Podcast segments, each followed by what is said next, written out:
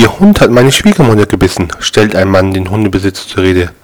Jetzt wollen Sie wohl ein Schmerzensgeld dafür. Aber nein, sagt der Mann, ich möchte den Hund kaufen.